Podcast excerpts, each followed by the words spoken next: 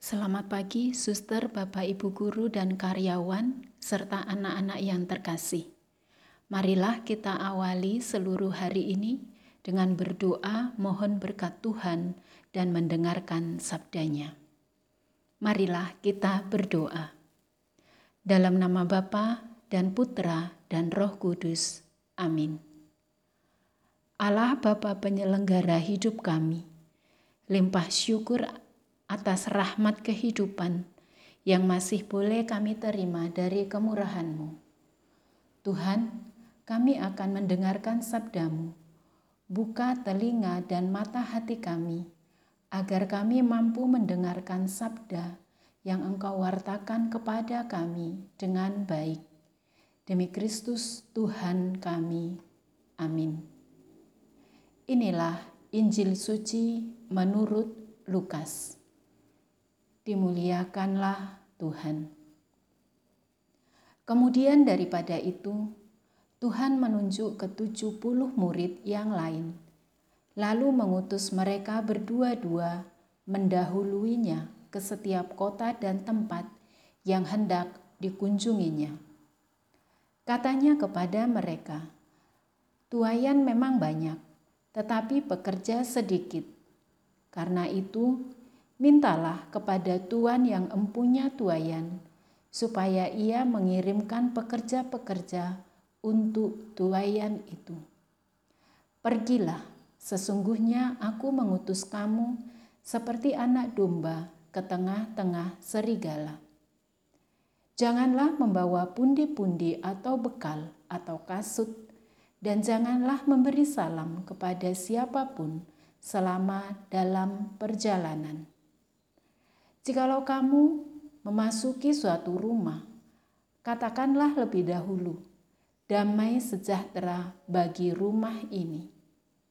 Dan jikalau di situ ada orang yang layak menerima damai sejahtera, maka salammu itu akan tinggal atasnya. Tetapi jika tidak, salammu itu kembali kepadamu. Tinggallah dalam rumah itu makan dan minumlah apa yang diberikan orang kepadamu. Sebab seorang pekerja patut mendapat upahnya. Janganlah berpindah-pindah rumah. Dan jikalau kamu masuk ke dalam sebuah kota dan kamu diterima di situ, makanlah apa yang dihidangkan kepadamu dan sembuhkanlah orang-orang sakit yang ada di situ, dan katakanlah kepada mereka, "Kerajaan Allah sudah dekat padamu." Demikianlah sabda Tuhan. Terpujilah Kristus. Suster, Bapak, Ibu guru, dan karyawan, serta anak-anak yang terkasih. Hari ini gereja merayakan pesta Santo Lukas, penulis Injil. Tentunya Santo Lukas memiliki relasi yang sangat dekat dengan Tuhan Yesus, sehingga ia mampu menuliskan pengalaman imannya tentang Yesus dalam Injil Lukas. Dalam Injil yang baru kita dengar, Tuhan menunjuk 70 muridnya, mengutus mereka berdua-dua mendahuluinya ke setiap kota dan tempat yang hendak dikunjungi Yesus. Kisah ini menunjukkan bahwa panggilan itu adalah kehendak Tuhan. Panggilan terjadi karena Tuhan menghendakinya. Tuhan yang memilih dan mengutus setiap orang untuk terlibat dalam karya pelayanan Tuhan. Menarik ketika Tuhan mengutus ke-70 muridnya berdua-dua, para murid mentaatinya tanpa memberi komentar apa pun. Mereka pergi menjalani panggilan dan perutusan itu sesuai dengan kehendak Tuhan. Setiap dari kita dipanggil untuk melayani Tuhan melalui tugas-tugas kita masing-masing. Kita sebagai pendidik dan tenaga kependidikan tentunya memiliki tugas perutusan untuk mewartakan kasih Tuhan melalui tugas kita sebagai pendidik dan tenaga kependidikan. Melayani Tuhan melalui anak-anak didik yang Tuhan berikan kepada kita. Dan kita sebagai siswa, apakah kita sudah melaksanakan tugas perutusan Tuhan yang Tuhan berikan kepada kita masing-masing? Untuk belajar dengan baik, mengerjakan tugas-tugas yang diberikan oleh Bapak Ibu guru sesuai dengan waktu yang ditentukan, atau sebaliknya kita mengabaikan apa yang dikatakan oleh Bapak Ibu guru kepada kita?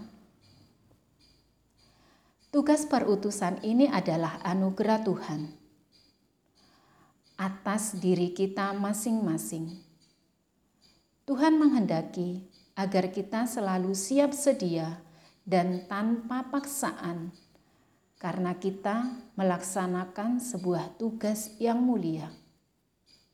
Dalam perutusan ini, karya misi Tuhanlah yang kita wartakan, bukan diri kita sendiri, kemampuan kita sendiri, kepandaian, dan kelebihan yang kita miliki sendiri. Namun, di dalam itu semua kita mewartakan dan membawa Tuhan.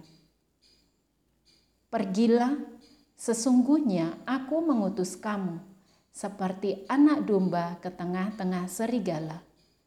Jangan membawa pundi-pundi atau bekal atau kasut. Di sini Tuhan menghendaki agar dalam karya perutusan itu apa pun tugas yang Tuhan berikan kepada kita, sepenuhnya kita berpasrah dan menaruh pengharapan pada penyelenggaraan ilahi. Tuhan telah menyediakan sesuai dengan yang kita perlukan masing-masing. Semoga kita dimampukan untuk melaksanakan karya perutusan yang Tuhan percayakan kepada kita dengan penuh iman. Amin. Marilah kita berdoa.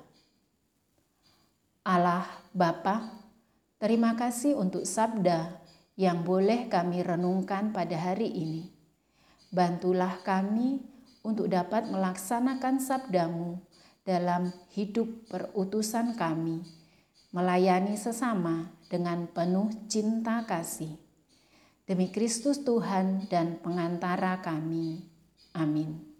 Dalam nama Bapa dan Putra dan Roh Kudus. Amin.